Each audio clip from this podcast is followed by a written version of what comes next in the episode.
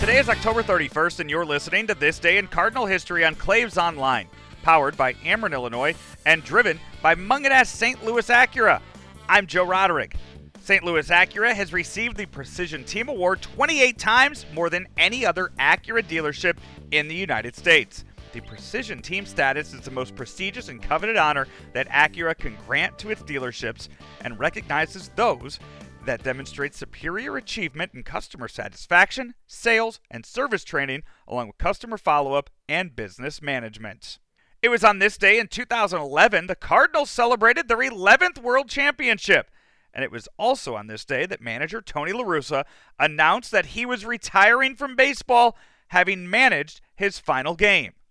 Or so we thought. It's October 31st. The World Championship Cardinals announced that Tony La Russa the team's manager for the past 16 years has decided to retire. The 67 year old skipper, who was only 35 games behind John McGraw on the all time list at second place, games won in had compiled a record of 2,782 to go with 2,365 losses in his managerial career during a 33 season career with the White Sox, A's, and St. Louis Cardinals.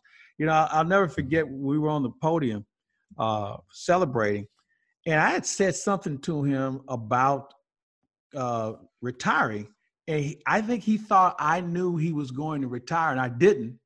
But I thought at the time it was the best move because there was only a handful of managers and coaches that ever win their last game, and he was in a position to do it, and he did it. And I'm sure he's looked back a couple of times, but he'll always remember his last game as a winner. Yeah, and he's still in baseball anyway. I remember asking him one time, why he took losses so hard. I said, You've lost 2,300 times. You ought to be used to it by now. you are so right about that. After retiring, La Russa worked in the front office for the Diamondbacks, Red Sox, and Angels, along with assistant commissioner Rob Manfred. But on Thursday of this week, the Chicago White Sox made the shocking announcement that La Russa would end his retirement and come back to sit in the dugout as he looks to win a championship for the team that gave him his first managerial job.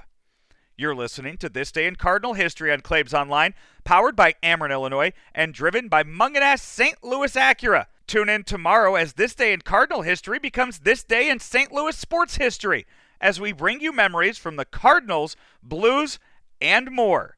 Until then, for Claves Online, I'm Joe Roderick. From early mornings to late nights, your neighbors are busy creating a better tomorrow. And at Ameren, Illinois, we are accelerating progress. From upgrading natural gas mains in Quincy to expanding substation capacity in Mount Vernon, learn more at amerenillinois.com slash futuregrid. Ameren, Illinois, energy at work.